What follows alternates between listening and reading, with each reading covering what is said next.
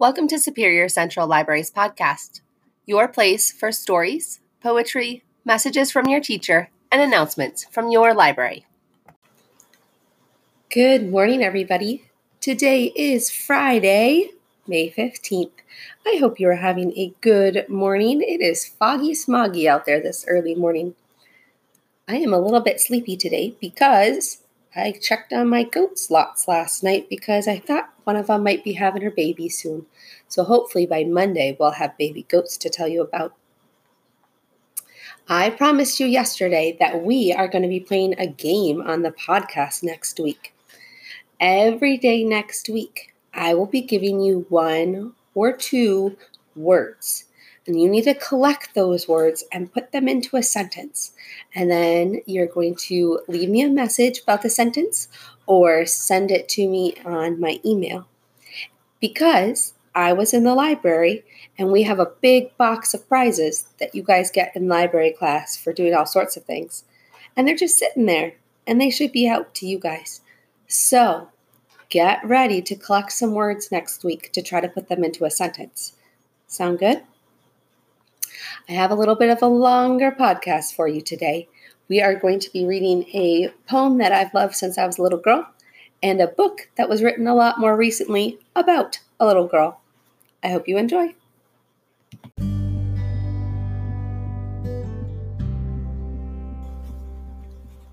Our poem today is a story by Tony Johnston.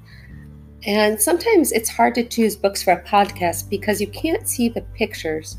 And so I'm hoping that this poem conveys as much meaning as it does when you have it in your hand. Um, this poem is a very sentimental poem, and I'm feeling sentimental this morning because this morning my brother gets married, and I just love him a whole lot. I'm just really happy for him. And this poem is called Yonder.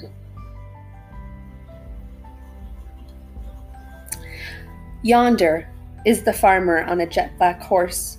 Yonder are the hills that roll forever. Yonder is the river that runs to sea. Yonder, way over yonder. There comes the farmer with a brand new bride, riding down the, the hills that roll forever. Digs a hole and plants a tree and says a prayer. There, just over there. There is the cabin made of fine pine planks filling up with cats and dogs and children. Farmer plants a tree for every child who's born. There, just over there. There come the neighbors dr- down the dust deep road, wagon creaking with a load of lumber, hammering and sawing till they build a barn. There, just over there. There is the plum tree growing year by year, pink with clouds of blossoms in the springtime daughter swinging up and up to kick the sky. There, just over there. Inside is a mother by a quilting frame. Outside is the father plowing wheat fields. Children walk to school beneath a soft spring rain, dreaming, dreaming of summer. Children feed the chickens as the sun comes up. Father milks the cow while cats are watching. Feed the pigs and feed the geese and feed the goat. There, just over there. Brother pounding fence posts in the noonday heat. Woodpeckers are pecking out the same song. Everybody's splashing when the work is done. There, just over there. There are the sons, now taller than the farmer. There is the daughter at her wedding. Neighbors come from near and far to fill the churchyard. There, just over there. And there is the plum tree, growing year by year, loaded with fruit of early summer. Young man makes a cradle in the old tree's shade. There, just over there. By and by, the mother has become a grandma. By and by, the father is a grandpa holding hands together as the sun goes down. Going, going, gone. Grandpa tells a story full of make believe. Lap is full of children in their nightshirts. Owls are listening. Bears are listening. What then? What? There, just over there. There is the plum tree growing year by year, glowing like a bonfire in autumn. Pumpkins on the front porch grin from ear to ear. There, just over there. Christmas time has come again and the snow falls down. Grandma knitting caps and scarves and mittens, merry voices ringing through the frozen woods. Joy, joy to the world. Grandpa knows a place with trees like tall white ships, standing on the hills that roll forever. Bring one home, it fills the house with pine and wonder. There, just over there. There is the plum tree growing year by year. Leaves are gone, birds are gone in winter. Wild deer walk beneath it as quiet as the snow. There, just over there. There is the old man who was once a farmer, resting with a sleepy dog beside him, snoring in and out like a thousand, thousand bees. There, just over there. There is a family beside the tree. Neighbors come from near and far to be there. Grandpa is gone, so they plant a tree. There, just over there. Yonder is the farmer on a jet black horse. Yonder are the hills that roll forever. Plum tree is in blossom with a thousand thousand bees. Yonder, way over yonder.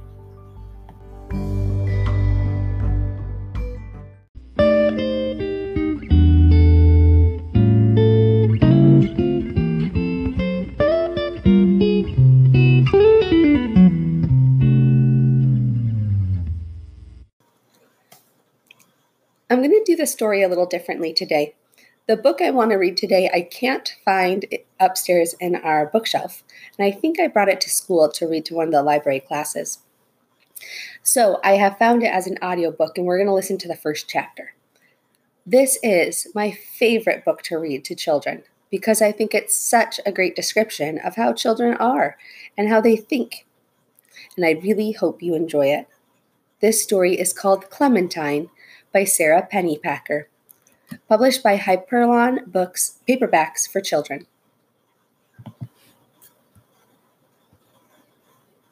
Chapter 1 I have had not so good of a week. Well, Monday was a pretty good day if you don't count hamburger surprise at lunch and Margaret's mother coming to get her. Or the stuff that happened in the principal's office when I got sent there to explain that Margaret's hair was not my fault, and besides, she looks okay without it. But I couldn't because Principal Rice was gone, trying to calm down Margaret's mother. Someone should tell you not to answer the phone in the principal's office, if that's a rule. Okay, fine, Monday was not so good of a day. Which was a surprise because it started off with two lucky signs, which fooled me. First, there were exactly enough banana slices in my cereal, one for every spoonful. Then, as soon as I got to school, my teacher said, The following students are excused from journal writing so they can go to the art room to work on their Welcome to the Future projects. And I was one of the following students. So instead of having to think up things to write in my journal, which I hate, I got to glue and paint stuff, which I love. Margaret was in the art room too. When I sat down next to her, she threw herself across the Princess from the Future mask she was gluing sparkles onto. Remember the rules, she warned. Margaret is in fourth grade, and I am in third. She thinks that that makes her the boss of me. I hate Margaret's rules. You can't touch my stuff, she said, which she always says. Why? I said, which I always say. Because it's the rule, Margaret said, which she always says. Why? I said, because you can't touch my stuff, she said. And then I pointed out the window, which wasn't exactly lying because I didn't say there was something out there. While Margaret was looking out the window, I accidentally touched her mask. Twice. Okay, fine. Then I got busy working on my project, so I wouldn't have to hear any Clementine, pay attentions. Except I did anyway, which was unfair because each time I was the only person in the whole art room who was paying attention, which is why I could tell everyone right in the middle of the Pledge of Allegiance that the lunchroom lady was sitting in the janitor's car and they were kissing. Again. No one else saw this disgusting scene because no one else was paying attention out the window. And after that, when it was my turn to pass around the stapler, I could tell everyone that the art teacher's scarf had an egg stain on it that looked, if you squinted, exactly like a pelican, which nobody else had noticed. Clementine, you need to pay attention, the art teacher said one more time. And just like the other times, I was paying attention. I was paying attention to Margaret's empty seat. Margaret had been excused to go to the girls' room, and when she left, she had scrunched up, don't cry eyes, and a pressed down, don't cry mouth, and she had been gone a really long time, even for Margaret, who washes her hands one finger at a time. I need to go to the girls' room, I told my teacher. And that's where Margaret was, all right, curled up under the sink with her head on her knees. Margaret, I gasped, you're sitting on the floor. Margaret hitched herself over to the side a little so I could see. She'd placed a germ protective layer of paper towels under her. Still, I said, what's the matter? Margaret pressed her head down harder into her knees, which were all shiny with tears. She pointed up. Lying on the sink, next to a pair of do not remove from the art room scissors was a chunk of straight brown hair. Uh oh. Come out, Margaret, I said. Let me see. Margaret shook her head. I'm not coming out until it's grown back. Well, I think I see a germ crawling up your dress. Margaret jumped out from under the sink. She looked at herself in the mirror and began to cry again. I got glue in my hair, she sobbed. I was just trying to cut it out. Margaret's hair was halfway down her back, long. It was hard not to notice that the whole part over her left ear was missing. Maybe if we evened up a chunk over your right ear, I suggested. Margaret wiped her eyes dry and nodded. She handed me the scissors. I cut. We looked back in the mirror. It's like bangs. I tried to cheer her up. Sort of. Except bangs are in your front hair, not the sides, Margaret reminded me. Then she took a deep sigh, picked up the scissors, and cut off all the hair over her forehead.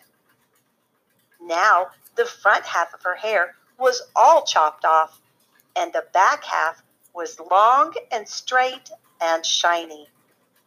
Not so good, Margaret said, looking in the mirror. Not so good, I agreed. We looked at her not so good hair in the mirror for a really, really long time. without saying anything, which is very hard for me. Then Margaret's bottom lip began to shiver, and her eyes filled up with tear balls again.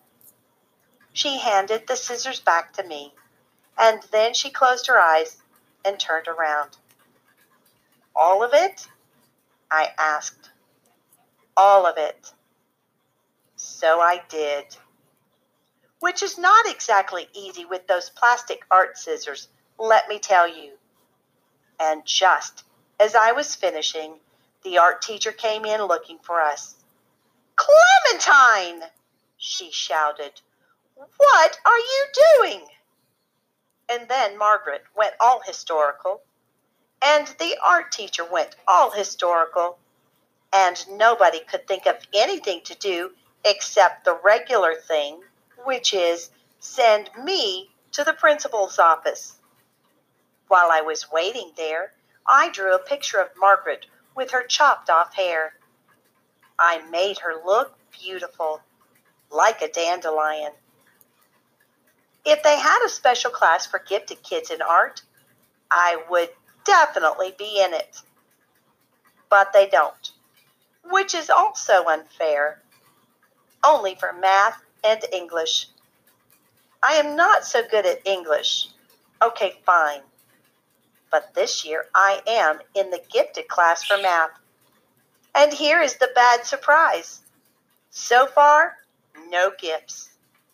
I told Principal Rice about that problem when she got back from calming down Margaret's mother. So far, no gifts, I told her, extremely politely. Principal Rice rolled her eyes to the ceiling then, like she was looking for something up there. Ceiling snakes, maybe, just waiting to drip on you.